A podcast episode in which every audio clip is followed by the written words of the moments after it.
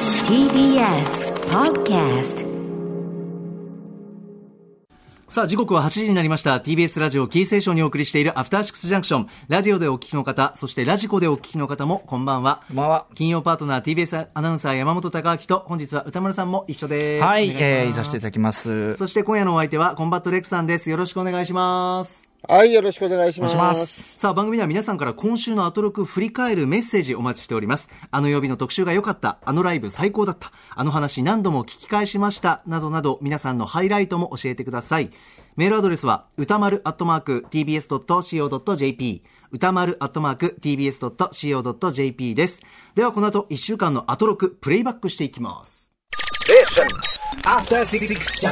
はい、ここからはアトロックフューチャーパーストです。この1週間でお送りしてきた情報や聞きどころをまとめて紹介して、過去の放送を聞き返せるラジコのタイムフリー機能や、ポッドキャスト、ラジオクラウドなど、各配信プラットフォームと組み合わせて、新しいラジオの楽しみ方を提唱しています。さらに Spotify では番組のアーカイブだけではなくオンエアした曲のリンクやここでしか聞けないオリジナルコンテンツ別冊アフターシックスジャンクションを配信中今週はベースボールベア小出祐介さんとともに「エヴァンゲリオン」のネタバレレビューこの後9時に更新されます全てがまとまったプレイリストが便利でおすすめですそうなんですよ、ここ。あの、レックさんも先週あり、あの、前のね、新エヴァンゲリオン編のポッドキャストありがとうございました。いえいえいえ。うん、ね恋ちゃんがまえ、たでもね、こういうさんやるっていうのがね。面白いんだよ、やっぱさすが。まあ、俺らはだってさ、考察も批評も何にもしてないからね。あの、安野さんが好きっていうことですもんね。好きっていう話してただけだからね、俺 はでもそれ、でもそれも大事ね。それもエヴァの本質ですから、それはもちろんね。俺は好きって話だけだから、ちゃんとしたこれ考察とか批評ってことですよね。でもちゃ小ん、出ちさゃのんとしたこと、あのね、まあ、自分史と、誰もがさ、あの、あの、それぞれの角度あると思うけど、こいちゃんが、その、エヴァとどう関わってきたかっていうのが、まあ、結果としてやっぱエヴァ論にちゃんとなってるっていうか。まあ、感じですかね25年付き合ってるから、だから100人いたら100通りあるんだよね、多分、ね、ね。まあ、それは間違いない。うんそれぞれのね、そ距う離な感んっでていうすのがあよるからまあありね。がとうございます。え、でも、さ、小学校の時から見てんでしょそれすごく小、ない小5だったらリアルタイムで小5だかなって見てて、小学生見ていいのだって、春エヴァとか夏エまヴあァでとか。も、あの、時間帯的、あの、ね要するに劇場版はもうちょっと後になってなんだけど、その、時間あ帯あ、的そにれは劇場じゃないのかそうそう。でもその最初、は夕方にやってたから、まあ見れちゃうし、で、まあ言ってることもすごい納得で、あの、彼的には、もともと特撮とか好きだったから、ウル、本当にこれ軽眼なんだけど、あ、ウルトラマンだなって思ったっていうのよ。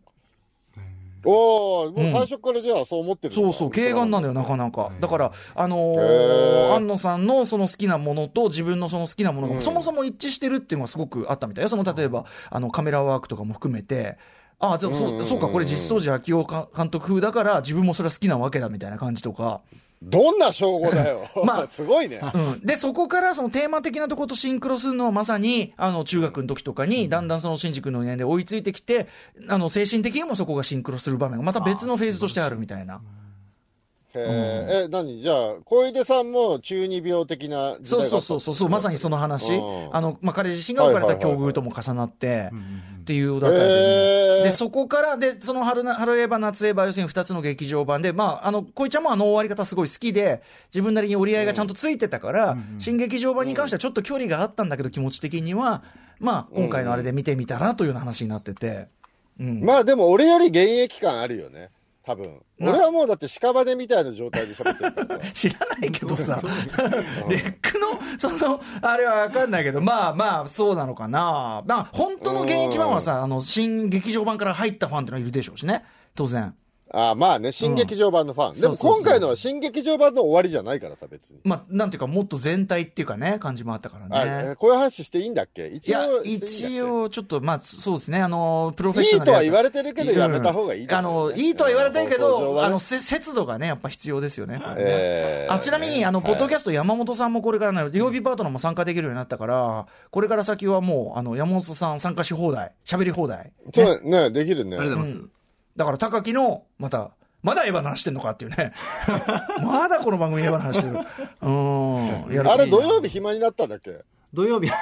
暇暇って時間作れま土す曜日時間作暇れになまったすんだっけえ、あの、ブランチそうだよが。はい卒業したんでねえ、お疲れ土様曜で日した。暇になったもうのありがとうございましたじゃあ、金曜終わった後に収録できるんだおそうなんですそねうなんですブランチ感慨深いでしょもそうう。ですねやっぱねもうなんかこう世代交代っていうかそんな時期だなっていうのとああ俺36歳なんだって感じましたねでも、ブランチが卒業ということだから、その今、レックさんが言ってるように、もう、ようこそですよね。ようこそようこそよこようこそロッキー2へ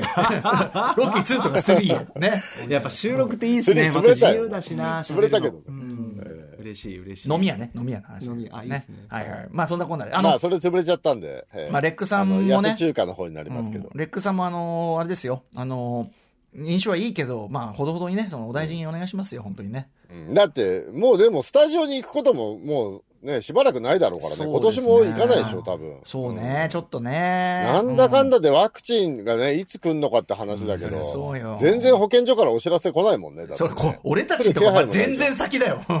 てか、全然、ねえあれやっぱ高齢の方は来てるんだようんね。いや、あの、まだこれからじゃないその高齢組も。ぶまだまだだうちの母なんか全然そういう年齢だからあれだけど、うん、まあ、うそうんまだ来てないの。どうと思いますよ。来たら話出ると思うし。うんまあ、これ、う、高齢の方に来るようになったら里帰りとかしても大丈夫なんですかねこれいやどうなんだろいうねやこの辺がよくわかんないよねいやいやいや、どうだうん。こっちも打ってからじゃないと危ないのかななんかそういう、その辺が俺知識そがうだね疎くて、ちょっと危ないよね。なんかこうならうこうみたいなガイドラインもそんなまだないですからね、まだね。ね。まだないのか。うんうんまあまあまあ。オリンピックどうすんだろうね。ワクチ ンがみんな行き渡ったらやる気なのかいね。やいや、本当に、あの、もう走り始めちゃったからどうすんのかなと思ってね、みんなね。いや、俺さ、オリンピックさ、どうせ中止だろうと思ってたの。ああなんかもう、高くてね。あれ IOC もとチキンレースやってるだ けで、どっちがやめますって言い出すのかなと思ってたんだけど、この前さ、なんか車両屋さんと話してたのさ、うん。あの、一応、オリンピックで抑えられてるんですよって言あって、そういう最近抑えられたんですよ。当然そういうことはあるでしょ。しょう、それは。うん。そうそうそうう。んだから、いや、中止し、中止だと思ってたんですよ、その人も。いや、だって、そなんだけど、うんいや、うん抑えられたってことはやんいのかなや、そうだよ。だっみたいてになて、てもう走り出しちゃってるからね。うん走り出しちゃってうんいや、で、も、うんね、がっつり1ヶ月とか抑えられて、これでキャンセルされたらマジできついんいだや、けどでも実際、その例のさ、その開会式のあれとかさ、みきこ先生何年も準備して、ね、うんそれで、はしご外されて大変だなんてさ、ことも書いてありました、週刊文春に。だから、うん、 読んでんだ。ううんああの記事だけはちょっと興味あって読んだのよさ、そう。でもそれなるかほどねと思ったらやっぱその TBS でさっきエレベーター乗ってたらやっぱドーンってやったのね、うんおいよいよ、いよいよ東京オリンピック何月何、4月何日からっつって、そんな感じみたい な。そのテンションみたやっいぱなり、うん。 やる気満々なんいだやいや、でも、なんかその高らかに歌う感じがさ、え、そこみたいな。ずっと前に作ってたのかなうそん、のなんか感じね、はよいよかなんか言ってて、いや、そう、よいよって感じかな、みたいな。なるほど。うーん。まあこれでもやんのかやんないのか、クマスとか本当はっきりしてほしいだろう、熊ね漬。けの。いや、そうですよ。でも彼にとってやっぱ一大ね、チャンスだから。まあ、でもさ、とにかうく、ん俺、俺はとにかくこの件になんかあんまり納得できる回答をいただいて、もう聞いてないです。だから 2032?2032 はまだ決まってないから、そこまであれにして、後送りにして、で、もう万全の準備でやれば、すごく世界から祝福されるオリンピックになっていいんじゃないって思ったりするんだけど、ダメかね、うんれはそうですよねまあでもアスリートまあがいろいろだってね作っちゃった建物とかさ、うん建物とか作っちゃってるんだから、うんまあね、延期してやるとかね。 10年は持つそういうのお願でいししょた方がいい気がしますよ。 10年で老朽化別にしないでしょ、さすがに。ねえ。確かに。だからちょっとそういうふうに思ったりするけどまあでももう走り出しちゃってるからねうんどうなんですかね。ねえ困ったもんですよ、ねえ本当にもうねクマスなんて散々勉強してさ、直前に辞めますとか言われたら本当かわいそうだよね。ただ、クマスはもちろん、そのね、10年後はより TBS の主力実況アナウンサーになっていることでしょうから、よりもう、あれですよ、もう、よりおっさん化したクマスがね、もう、 大人見えま活躍してるんじゃないですか、それは。う。なんるほどね。はい。こんな感じですかね、じゃあはね。いこんな感じでいきますかね。はいうんはいお願いします。それでは参りましょう。ここだけ聞けば1週間がわかるアトロックフューチャーパストパスト編。3月22日月曜日からこの番組のパスト、すなわち過去を振り返っていきます。今夜も各曜日のアナウンサーが振り返りを行っています。まずは22日月曜日です。月曜パートナーの熊崎和人です3月22日月曜日振り返ります6時半からのカルチャートークは月1レギュラー覆面プロレスラースーパーササダンゴマシンさんプロレスの新たなスタイルリモートプロレス今回は私熊崎和人が私に挑戦状を叩きつけてきた入社2年目 TBS の渡辺俊アナウンサーと対戦しましたアナウンス部でやってくれよというような内容だったんですけれどもこの席は奪われずに済みました渡辺アナウンサーはなんとなくこう満足をして帰ったということだったので、まあ結果的には良かったかなと思っております。ありがとうございました。7時からのミュージックゾーンライブダイレクトは魔法の絨毯で話題沸騰中、シンガーソングライターの川崎隆也さんでした。そして8時台の特集コーナー「ビヨンドザカルチャーは「イケズバンド天国」みんな大好きベースボールベアの恋ちゃんこと小出祐介さんと共にお送りをしました皆さん音源の数々もありがとうございましたそしてなぜ解散したかなどのエピソードもありがとうございましたこれ第2弾第3弾とどうやら続いていきそうですそしてゲストの小出さんにも高校時代の貴重な貴重な音源を提供していただきましたこれラジコでしか聞くことできないのでぜひ皆さん聞いてみてください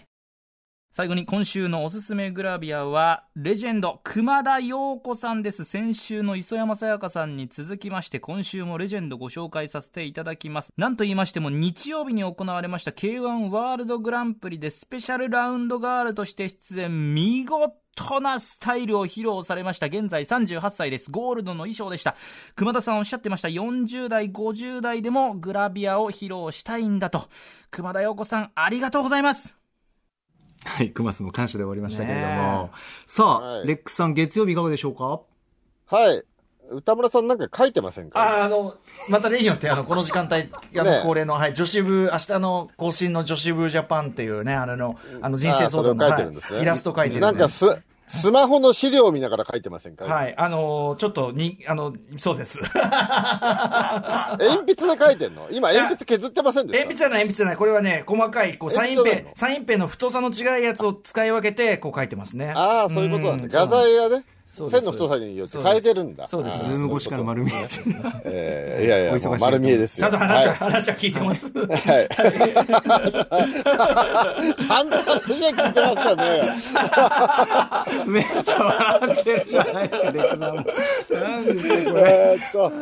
はい、えーこの日はですね、えー先週から応募してました、えー、いけずバンド天国という企画がありまして、ねえはいで20時台特集なんですが、ねえーっと、それに関連して、まず18時台で、うん。えー番組構成作家古川光がかつてやっていたバンド、オメガテレビというね、えーバンドの楽曲紹介がありますので、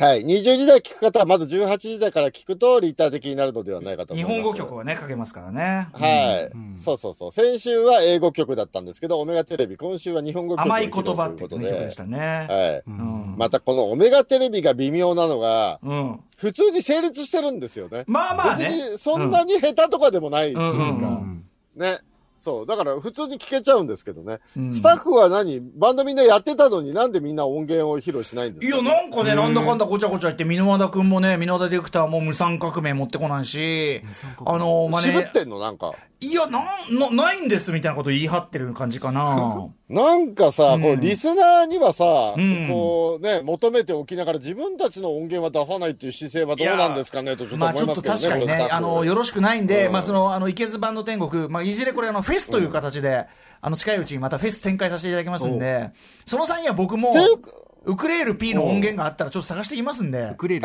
えってえいうか、これさ、その、番組内のフェスもいいけどさ、うん。あの、ハシピーとかイベントやるの好きなんだからさ、ん実際このバンド集めてイベントやればいいじゃん。再結成ライブ再結成。再結成イベ ント。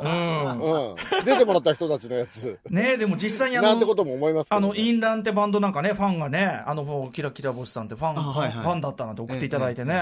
ああ、びっくりでしたね。ねえ、そんなのもあったからなはい。まあ、ということで、20時代、えー、いけずバンド天国ということなんですが、これメール来てますでしょうか、はい、ありがとうございます。メール紹介します。ラジオネームアリンゴさん。今週は月曜日のリスナー投稿企画、いけずバンド天国、とても面白かったです。まず、前の週の構成作家古川光さんのバンド、オメガテレビの音源からの流れも最高で、リスナーにとっては古川さんの違う一面が見れたようで、とても良かったです。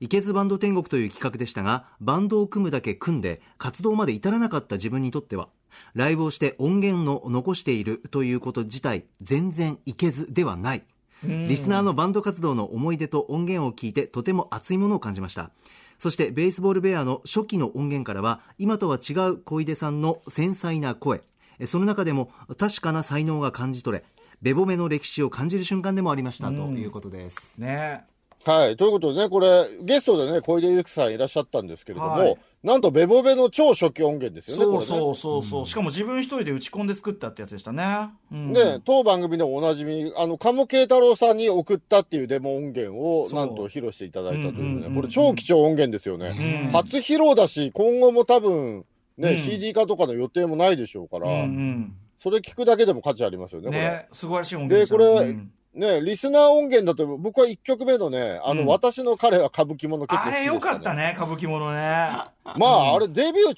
直前まで行っただけあって、完成度超高くて、う、うんんうん。すごいパンキッシュなテクノ歌謡でね、うんうんなんかニューウェーブ味もあって、なかなか良かったですね、あれ。そうですねん。男女間本、当にイカ天出てきそうな感じしましたね。そうだね、そうだね。う。ん。ちょっとね、あの、歌で、舞伎またね、うんうん。解散の経緯がひどかったですよね。なんかねあ、のまあ、男女関係のもつれっていうか、なんだっけ、N さんだっけ、N さんっていう、ちょっとえぐそうそうそうえぐめのメンバーを、結局だから N さんと会わなかったんだよね、みんなね。まあそういうことかもしれうんうなんいですね。うんうんね。ああののらしましたーねこちらが私のあこれ彼です氏ねは歌舞伎者彼うん彼はあ、彼、彼は彼は私の彼は歌舞伎者うんうんはいうんねえまあ、メンバー間でできちゃって、そこから人間関係の、なんか、今までの溜まってたものが噴出して、バンドが空中分解っていうね、まあ、これを歌ってるそのアメリカ人女性というのがね、それもできちゃったってことですからね。そうそうそうそうしかもダンサーなんだもんね。うん。ねなんいだろうなや、でもこれはなかなかクオリティ高かったですね。んまあ、あとさっき歌まされたインランね。インラン。かっこよイかっンたね。ランはストレート。トなパンクで、パンクでね、んあの、後輩の忖度によって成立していたバンドっていうのはこれ面白かったです ね。あの、後輩がみ やっぱさ、演奏うまいから、やっぱさすがなんだよね、そこはね。うんね、で、今は小学校の教員やってるっていうね、こんなパンクっぽいことやってたのにね。ねっていうのも面白かったですね、これ。はい。うんでもこれ聞いてて思ったんですけど、その小出さんの音源って鴨さんのとこに送ったやつじゃないええですか。ええ。これ鴨さんの手元あにめちゃめちゃいっぱいあるんじゃないですカか。モてか、カモさんの手元には、後にうん体制するいろんなグループの、でもあるってことだよね。あるし、ね。あの、行けなかったバンドもたくさんあるし、あ、でも鴨俺さんのとこもに、そうい大えば、量にあるラはずじッゃないプですか。のデモテープいっぱいあるわ、後にいろいろしてる人の。そういう意味では。ああ、そっかうそっかそっか。んうん全部撮ってあるから。番組とかで。うんうんんそうですね。あの、そう、そういうのもなんかね、日の目を見る機会というのがあるといいですよね。そうですね。初期、初期キングギドラっていうか、最初のキングギドラのデモテープとかすごいからね。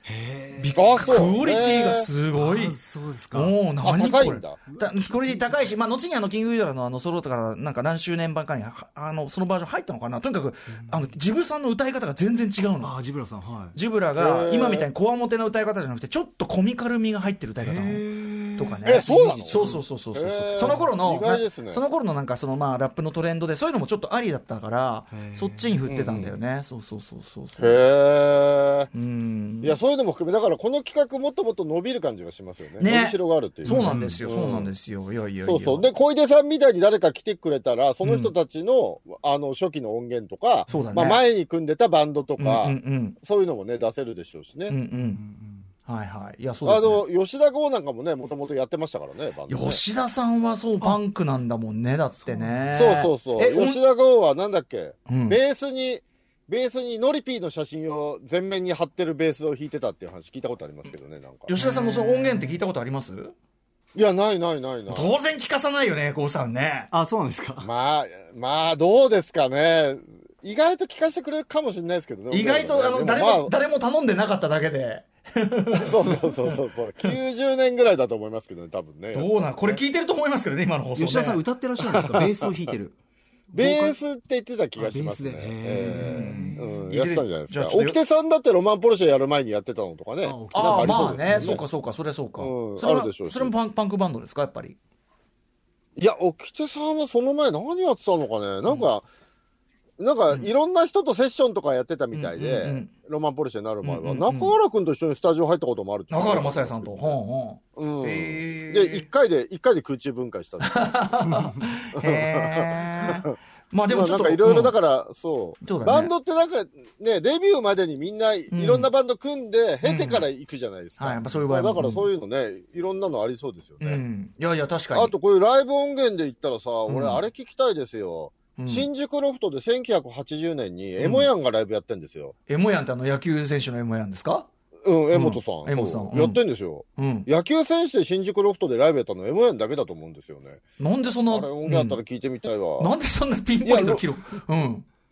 いや、ロフトに普通になんか記録残ってるあ、そうなん確かだ。へうん、エーモややってんですよど。とかそね、うなんだそういうのまあでもレコード出したりししてましたもんね、それはね。まあレコード出したりしたからいけてるんですけどね。うんうんうんえーエモヤはイカス、イカスなんですけど、うんうんイカス側なんですけど。なるほどだからゲストにエモヤン呼べばさ、こういう音楽聞かせてくれる 何の特集 かよくわかんないよ知らないですよなんで、なんでこの特集ピンポイントのエ モヤンなのいや、その音源どうしても聞きたいなって前から思ってて。はい。あーね、今後もいろんなリクエスト来そうですけどね。はいちょっとやりたいと思いますはい皆さん、はい音楽たくさん流れますね。ラジコのタイムフリーでチェックしてみてください。さあ、続きましては23日火曜日です。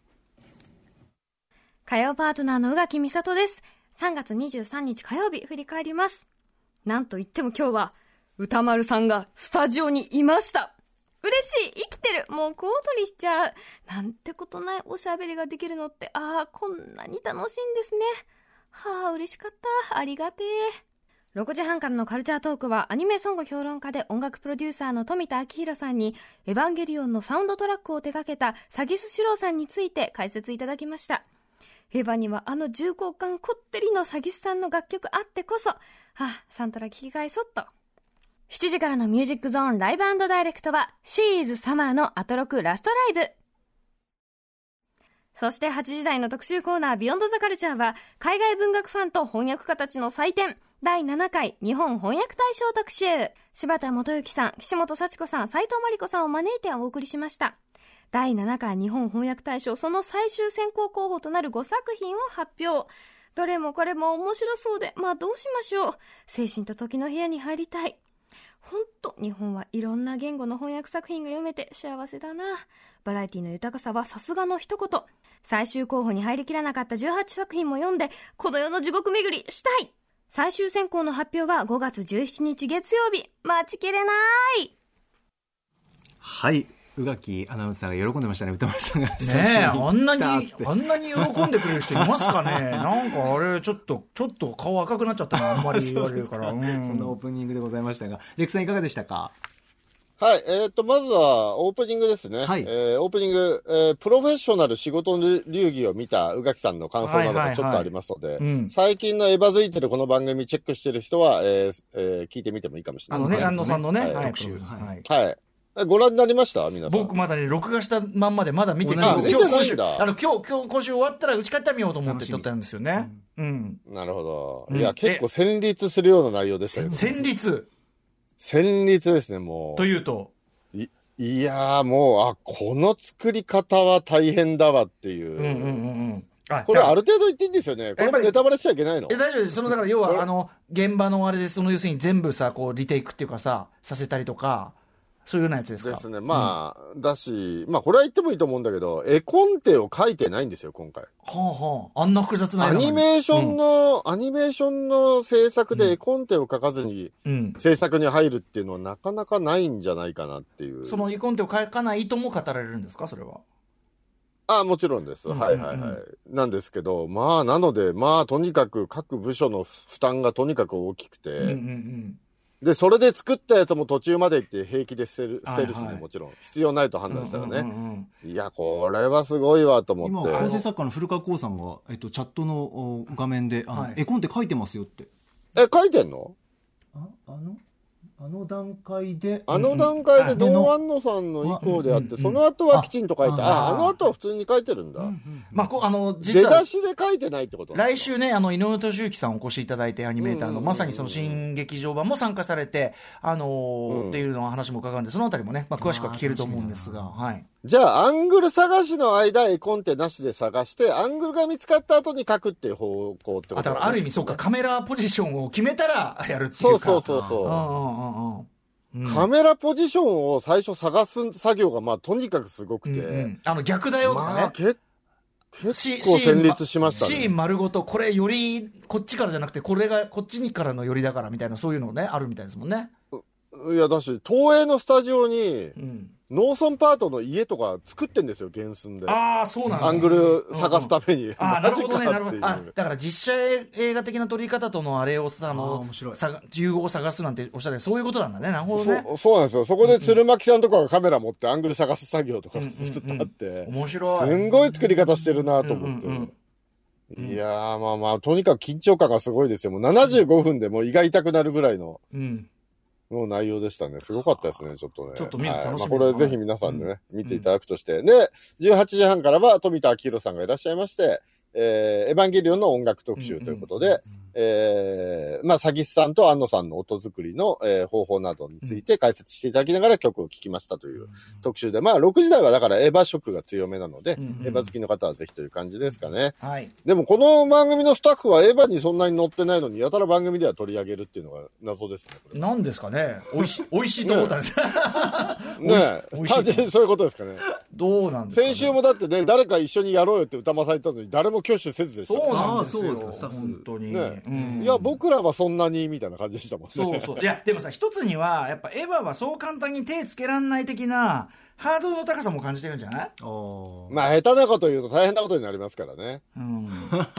まあ、それで、それで皆さんお呼び越しってのあるかもしれないですけどね。うん。いや、でも本当にさっきも言ったけど、100人いたら100通りのエヴァ感があるから、うんうん別に何が正解ってわけでもないと思いそまう、すそうけど、思いますけどね、僕もね。うん。 はい。はい。こんな感じでございます。はい。19、19時台、ライブダイレクト、シーズサマーさんのね、うんソロプロジェクトとしてシーズサマーが終了直前の貴重な取り寄せライブということで、これ非常に素晴らしかったですね。ああ、ありがとうございます。はうん。ねえ、いや、でもこれすごい良かったです。んでも、ミコさんとかもね、元を正せばカモさんですよカね、モさんなんだよ、やっぱりねそう、やっぱし。カモさん超重要じゃないですか。カモさん特集やった方がいいよ。カモ、そうだね、カモケ太郎特集かもしんないね、これね。うん多分これ聞いてる、ね聞いてると思うけ ど。うんうん。だってこの番組に出てる人とかも相当カモさんとつながり深い人多いわけじゃない、そうですね。うん。ね一回カモさんがね、何者かとか何をやってきた人なのか、ちゃんと特集した方がいいんじゃなバいかってンドの、その、なんていうかな、その、様々な本当に名バンドの数々を送りてきたのはそうだし、まあ、近年は本当にアイドル、ね、プロデューサーとしての見事なね、ディレクションもあったりするし、 10年ぐらい前にアイドルにハマってから、また違う、違う方向に行ってるっていう、うんまあ、フィロソフィーのダンスしかり、ちょっと一回やってもいいんじゃないか寺と島由思いま紀すさねん。はい。うん。はい。はい。そして20時代、日本翻訳大賞特集で、えっ、と、またしても大御所3人を呼んで、アイドルグループ設定で名乗らせるところから始まりましたということでね。えーえっ、と、今回はね、あの、あれ面白かったで、バスク語で書かれた小説の話とかすごい面白かったうん、うん。ですね。ね。いバスク語自体がだって、話者自体が100万人もいないで、うんすごい、はい。話す人が少ない言語じゃないですか。そうそうそうれそうで書かれた小説の話っていうのはねこれだからやっぱ金子さんっていうね、金子のあみさんっていう方がやっぱりいらっしゃるから、バスク語と、あとそのスペイン語も含めてね、そのちゃんとこう参照しながらやってっていうことが可能だったんですよね。うん。これすごアコかーったディな。オン弾く他んでにすかもなんかね、うん。そうそうそう。あ、あと、バスク地方って言うと僕なんか思い出すのはやっぱりアンドレ・ザ・ジャイアントですけどね。アンドレってそうなんアだン。ドレ・ザ・ジャイアントは、あの、バスク、バスク民族って言われてましたけど、ね。そうなっんだ。知らなんだ。そうなんだ。て言われてましたけど、わかんない。プロレス得意のギミックかもしれないですけど、あの、あっちの方の出身だと は。なんでそんな、こ なんかピンポイント言われてましたの、そうなんだ。うんへーなので、うん、なんか、バス、バスクの人って背でかいのかなってぼんやりしたイメージはありますけどね。 どうなのかね。うんうん。はい。なんか他にもでも、マヤ語の本の話とかもあったじゃないですか。マヤ語はね、あ後半の、でノミネーションのね、あの、あれから漏れちゃったんだけど、はい、なんだっけな、うん言葉のなんとかなんとか、はい、うん、あれでしたね。ね、そだうかそうらそうこういうバスク語とかマヤ語の時は、まず研究者の先生を確保するとこそろうからそう始まるっそてう。いう。この人に断られた話とからねどうにもならないかもしれないってね、おっしゃっ そうてそうそう。ん日本に何人もいないから断られたらもうおしまいみたいな話とかでもそれだけやっぱり、その、この対象のために、まあ、各自お忙しい翻訳家の皆さんが、検証するわけだから、すごいよね、それはね。本当に。ねえ翻訳だけでも大変なのにね。そうそうそうそうそう。確かになうん、でもそれだけ皆さんやっぱ翻訳というお仕事、まあ、引いては文学愛されてるっていうねことだし、うんまああの、ねあのねやっぱ皆さんの語り口がもう最近ちょっとね楽しくてやっ ぱそれ自体が、うん いろんなキャラクターが出てきました、うんはい、そんな感じでございます。はい火曜日でございましたさあ続きまして24日水曜日です水曜パートナーの日々真央子です。3月24日水曜日の放送を振り返ります。6時台のカルチャートークは音楽家、プロデューサーの菅原慎一さんが登場。中国、北京の最新おすすめ音楽を紹介していただきました。今回もかっこよかったです。そして7時からのライブダイレクトは番組初登場の DJ 荒波レイさんが嵐 DJ ミックス2014から2013を披露してくださいました。ぜひタイムフリーで聴いてください。そして8時からの特集コーナービヨンドザカルチャーは、ストップモーションアニメの逆襲特集2021。ぷいぷいモルカーの三里智樹監督、そしてジャンクヘッドの堀高秀監督への貴重なインタビューをはじめ、いよいよ本格的な逆襲が始まったここ最近のストップモーションアニメ界について、NHK ニャッキのクリエイターで東京芸術大学教授の伊藤雄一先生に解説していただきました。もうね、興奮しすぎて、今全体力失ってます。短めに行きますけれども、いや、この言葉はきっと過言ではないでしょう。今後、世界の巨匠になるであろうお二人に、このタイミングでお話を聞くことができて、本当に貴重な時間でした。永久保存版です。今夜は伊藤先生からいただいたニャッキを抱いて、強く抱いて寝たいと思います。以上、水曜日でした。はい、水曜日、レクさんいかがでしたか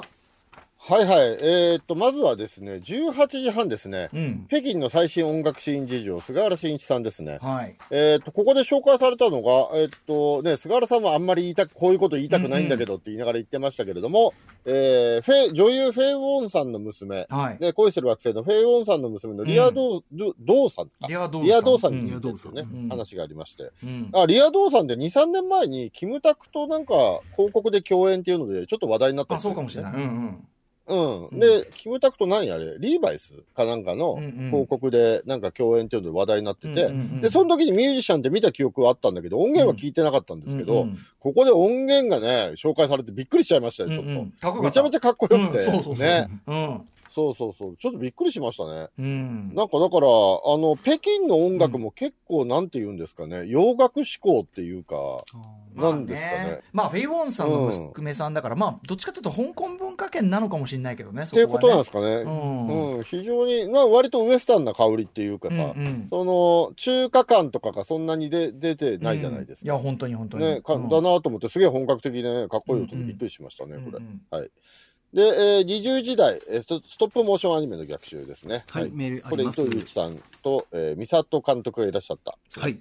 えーこちらラジオネームキラキラ星さんです今週印象に残ったのは水曜日の特集コーナーストップモーションアニメの逆襲ですまさに2年前のアトロクから連なる逆襲が来たぞという感じのお話でとてもワクワクしました歌丸さんがご出演されたぷいぷいモルカー応援配信も見たのですが、その時にズームの画面上でぷいぷいモルカーに囲まれる美里監督はモルカーそっくりのクリクリお目目で印象的だったのですが今回お声のみお聞きしていると声の良さが際立って制作秘話と合わせて聞き入ってしまいました伊藤さんがたくさんのストップモーションアニメをご紹介くださり早速八代監督の「ゴン」堀監督の「ジャンクヘッド」の導入映像と美里監督の「キャンディー・カリエス」を見ましたすごいストップモーションアニアニメは命が宿っている感じが強くそれが魅力だなと思いましたということです、はい。はい。ね、このストップモーションアニメの逆襲ね。いや、あの、確かにね、ぷいぷいモルカーで盛り上がったりとか、まあ、ジャンクヘッドで盛り上がったりしてますけども、これやたら歌丸さんがね、当番組のね、目の付けどころの速さみたいなの ね、手柄感を出してる感じがね。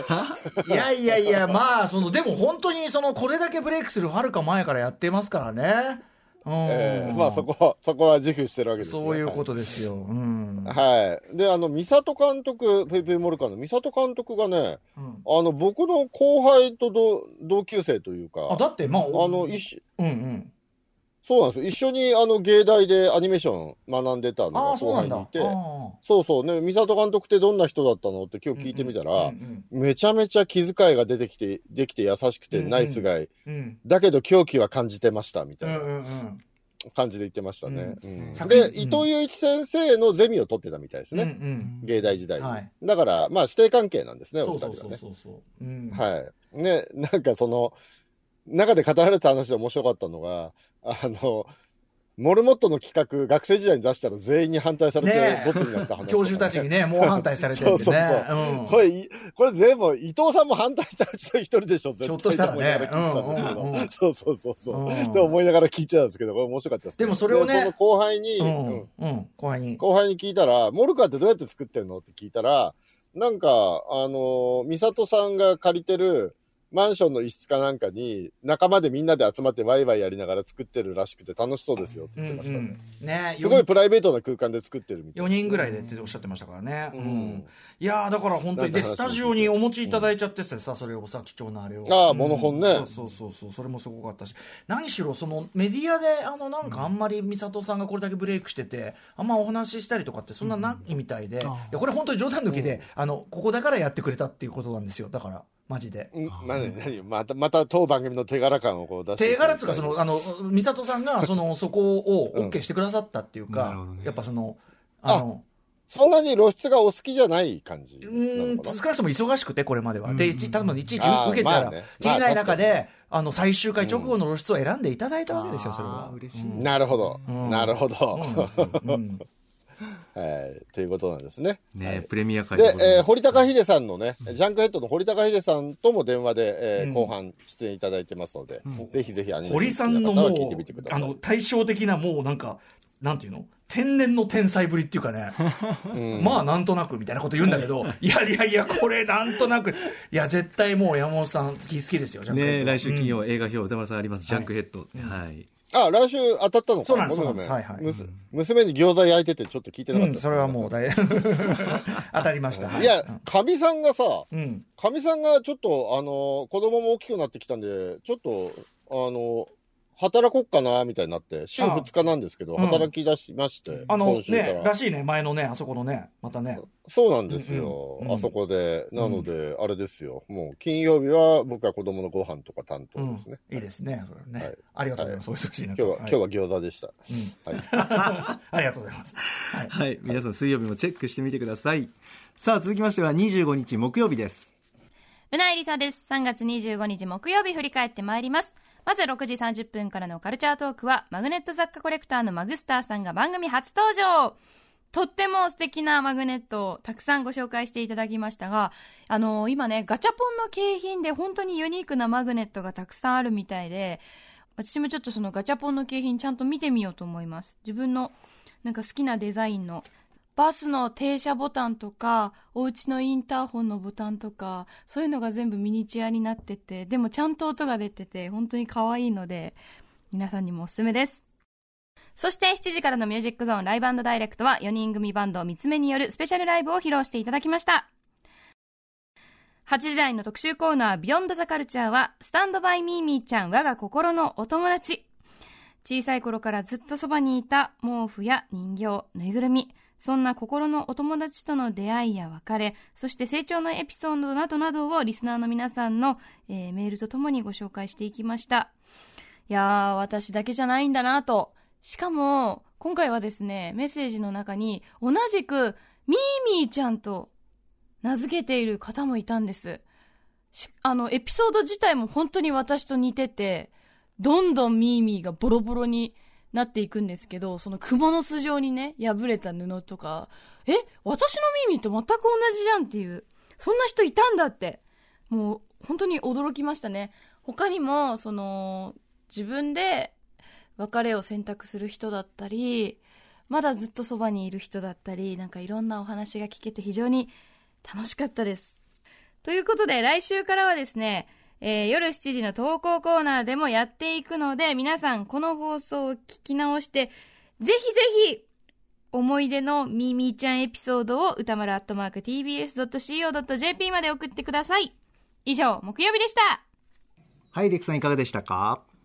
はい、えーっと、まずね、えー19時45分から、ラジオできるかながね、えーこの形では最後ということだったんですけど、まあ、ここでお発表あったのが、オープニングでも歌間さん話してましたけど、あの、アナウンサーが別冊に登場することが可能になったというね、うんはいえー非常に素晴らしいニュースがありました。そうなんですこよれ、榊は何、何やりたいとかあんの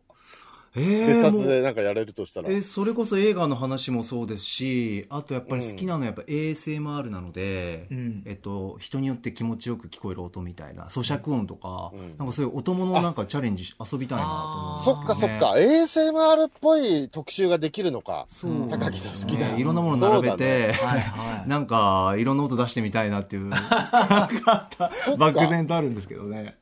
実際にバイノーラルマイク持ってきて、そこで何か実験してみるとか、そういうこともできますもんね。あよく音が拾えるマイクはい確かに。そうそうそうそうそそううですねねそういうのもできるし、そのあい衛ろい星ろも試せね、るそれをコンテンツ化できますもんね、それ自体。そうですねそういう YouTuber の方のよく見るのでなんか同じようなことやってみたいなっていうそっか、自分でもできるもんね。そうですねあーそれはいいね。はいなるほど。はい。あとで、えー、20時代。まあいいやあ、何あ、と違う違う。いやいや、金曜だからね。大丈夫あの、え映画表終わって、まあ、俺がまた、その、もう一回帰ってきて、はいね、ぼあの、ブランチもないんだったら、戻ってきて、もう交えて、なんかその、その日すごい、ほら、語り足りてないさ。あーネタバレ、嬉しいそれ文章とかそういうのもできるしそうだよねね。はい、うん歌丸さんそのう映だ画よね。表の尺こぼれちゃったの、榊と一緒にやるとか、そう榊はどそうだうそうそっうたみたいな話そうそうそうが、その後できたりとそういかうのもねできたりする。わあ作いい品、な作品によってはね、そういうのもありかもしれないね。わあ嬉しい、喋りたい。はいはいすみません、ごめんなさい。はい。確かに確ありがとうございます。いえいえ。はい。そして20時代、えー投稿企画特集、スタンドバイミーミーちゃん。なくした心のお友達という、えね。わ我が子我が心えーはい。うんあ、わ、わが、我が心の。これ、あの、うないアナウンサー初の企画ということでね、えーなんですけど、タイトル聞いただけだと何のことかさっぱりわからないと思う ので、ちょっとあの、素材でちょっとメール読んでもらう、メールのとこちょっとプレイバックしてもらって、えええーどんな特集かをまずちょっうとん、それで掴んでいただければと思います。はいはい。では、プレイバック。あのー俺がさ、メール読んでる後ろでさ、うないさんがずっと、さあ、さあ、そうないもん、そうそうなんですよ、捨てらんない、捨てらんない。ずーっと、ブツブツ、ブツブツ言って、さすが気がする。あのーねえ、うるさいよっつって。はい。まあ、ということで、スタンドバイミーミーちゃんじゃ何のことかわかんないと思う、思うんですけども、えー要は、ガキの頃からずっとお気に入りだった布切れの布切れと思い出か、を皆さんにぬいぐるみとか、送ってもらう。そういうことでも、ほぼ布切れでしたよね。布とまあ、そうね、うん。布やっ派はねぱ布、切れ好きなんですね。なんみねか触覚的なことでしょ。え、レックさんそういうのなかったの僕はね、子供の頃、えー布団の四隅に名前をつけてて、それぞれ出た結構それ、うんうん、四隅に名前。で、名前をつけて、で、うち姉と一緒に同じ布団で多分寝てたんだと思うんですけど、えっと、姉が、姉が左隅で僕が右隅とかで、それぞれ担当があって、うん。すごい可愛がってた記憶 があり隅ますをね。その隅子を布団の布団の耳を。え、はえ、。い名前覚えてないの一個ぐらい。名前はペペって名前です。ペペペペペペって名前 の、布団の隅を、角を可愛がっててい、やー、角加、えたりとか、うん。あそう加えたりとかしてましたよ。あ、そう。ん角話はね、ちょいちょい出てきたもんね。やっぱあるんだね。はへい。ーやってたやって面白いた。なでもただうちはもう完全に姉がリーダーで姉に支配されてるんうんうんで、姉がもう今日からこれはやめるって言ったら終わりああ、なので、そっか。あの、その後僕は布団をめでることを禁じられる。強制的に卒業させられちゃった。いつまでやってんのみたいに なって。うんそうそうあ年上姉がスッと卒業したんで、俺も強制的に卒業させられましたけそどうねの感じだ。はい。えーいろんな方そうそうそあうそんなの感じ心でにした刺けどさったようなんでメールお伝えします、えーラジオネームブいリーフ宅配便さん、えースタンドバイミーミーちゃんあまりに面白くお便りしました実は今朝小学3年生の娘とポッドキャストでこの特集を聞いておりおうその娘にもまさにミーミーちゃんたる存在つるつるちゃんがいるのですつるつるちゃん。つるつるは私のかつて着ていたトレンチコートで娘は眠くなると必ずその裏地を顔にすりつけ口を尖らせながら寝ています、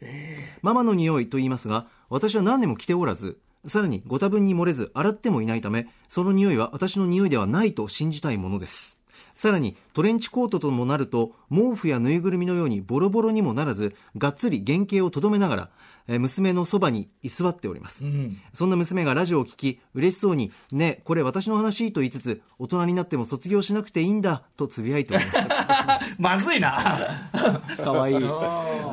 まあ、あでもこの特集最高なのはさ、いね、カルチャーキュレーションプログラムって言ってて、何のカルチャーなのか全然わかんないところがいいですよね。いやいや、まあ、その、なんですかね、その、いわゆる一つの、なんだっけあの、ライナスのね、毛布って言葉があるぐらいですから。 ま あ、あるけどさ。何のカルチャーなんだってさ。いやいやそんなから基本ボロ布可愛がってる話いだや、よ。幼年期、でもさ、その、なんていうの、今まで明文化されたことがないカルチャーだよね。その、幼年期、まあね幼年期の、そのも、うん。でも、幼年期の終わりとか言って、メール読んでると24歳とかでお別れとかばっかりなんだよ、ね。いやだからみんないい年まで可愛がってんだよ。そう、だから意外と皆みさんだってだって大学の卒業そ旅う行。そうそうそううそうそう。で意外とみんなそこを、なんていうの、やっぱあ当たり前だけどさ、心の同じ連続性の中で持ってはいるんだよね。そうでしょうね。うんだか心ら、の奥底で。うんレックさんだってさ、その、ペペ、ペペにね、ペペ的なものがやっぱあるんだよ、実は、レックさんの中には。まだいるんですかね。そうだよ。これちょっと今日、四隅かじってみてよ。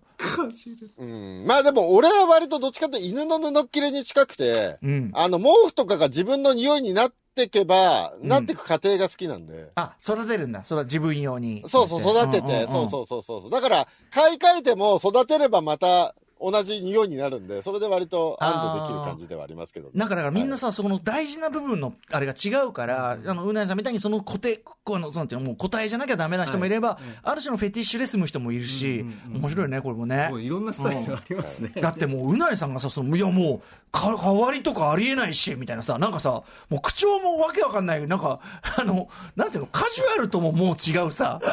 な、目つきとかもやばくってもう、ちょ、な、何怖怖いんだけど、みたいな。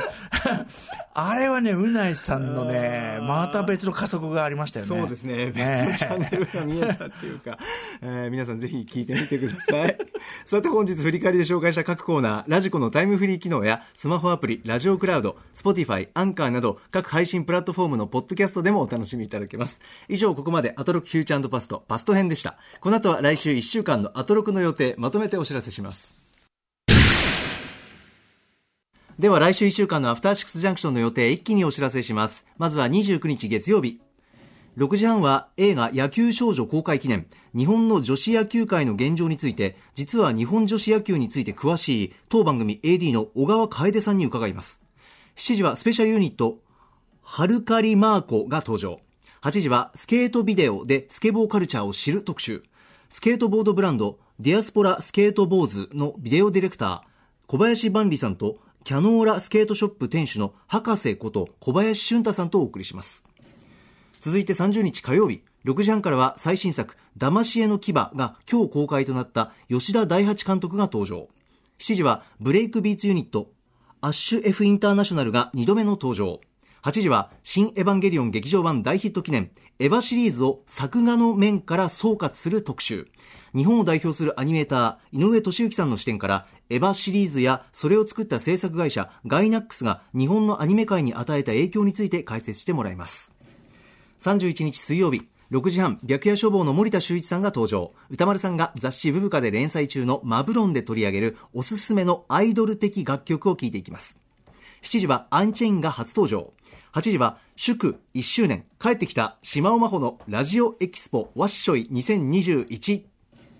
4月1日木曜日6時半アトロク3周年ということでアトロクでよく出てくるけど意味がわからない用語や固有名詞について解説する企画3周年だよアフターシックスジャンクション入門をお届けします皆さんもぜひ聞いていてんと思った言葉そのジャンルでは常識っぽいけど自分は知らないことなど送ってくださいメールアドレスは歌丸アットマーク tbs.co.jp までお願いします7時はシンガーの時あさこさんが登場。8時はエイプリルフール記念企画。偽りの歴史、すなわち偽史研究の第一人者に聞く歴史の中の嘘特集。ゲストは著書に江戸仕草の終焉や偽書が揺るがせた日本史などがあるえ偽史研究の第一人者原田実さんです。2日金曜日6時半からの週刊映画辞表ムービーウォッチメン来週歌丸さんはジャンクヘッドを評論します7時は DJ シーザーさんによるスーパー戦隊ミックス名曲ミックスです8時からは1週間の番組を振り返るアトロックフューチャーパスト来週は脚本家映画監督でスクリプトドクターの三宅龍太さんとお送りしますさあということでレックさんお待たせいたしましたが、はいあのはいはいちょっと早速なんですが例えばで、ええ来週木曜日なんですけど3周年代アトロック入門ということで、例えばレックさん映像コレクターでビデオ考古学者という肩書きでいらっしゃるんですがこちらとかご説明いただいたりできますかああ、僕はね、映像コレクターは多分名乗ったことがなくて、ビデあそオう考古学者は名乗ってたと思うんですあけど。映像コレクタービじデゃオあちょ考っ古と学者は、多分番組サイドが補足として入れ出したんだと思うんだってですよさ、ねビデオ広告者、意ビ味デオ考古学者だけわだとかんわからない意味わかんねえもん。うん。まあ、もともとは古いビデオテープを発掘して、えーまあ、デジタイズするっていう作業をずっとこう、ねえプライベートでやっていたので、うんまあ、そこからビデオ考古学者そとうですよ名乗り出したね。ってそれで一緒にイベントもやってたじゃいなうのが元々いですねですか。そうです、そうです。ね、だからなるべく裕福なうちので育ったって人に出会う と、必ずビデオテープ、ビデオデッキを購入したのは何年ですかって聞いて、あの、ごくそ初れ期がかもらうね。 70年代に買ったって人がいると、あの、ご不要になりましたビデオテープがありましたらっていうのを、まあ、別に裕福な人関係なくさ、ゴミで捨ててある段ボールの入ってるビデオとか全部拾ってきてたじゃないですか。まあ、それも拾ってたね。ごい歴史ゴミ捨て場も、ゴミ捨て場チェックもまあ欠かじせゃなあい。で、そういうので、例えば、その大事にとってある番組の間に入ってる CM とかが貴重なの。ね。とかね。うん。あと、放末番組ね、5分番組とかね。そうだね。いや、それめちゃめちゃね、そうそこうみんな忘れてるご飯うめちゃめちゃ面白いコレクションがいっぱいあったんだけど、全然ハードディスクを直さないんです、この人が。そう、ハードディスクが壊れて、もう全部死んだっていうね、もう記憶喪失みたいな状態ですでね。、記憶喪失で。もう俺の本体がだから俺はもうさ、ミーミーちゃんよりそのハードディスクの喪失の方がでかいのよだからさ、直しなんて、だから見積もりだ、俺もお金出すからさ、見積もり出しなって。まあね。でももうこれで治らないとか言われたら、それこそもう2回目のシックとそかれを先送りしてんだ立ち直れないじゃん。それを先送りして怖るいんのだよマジかでそう草田村さんありがとうございまし業者と話たすのが怖くて。アトロクまた来週 After Six Junction.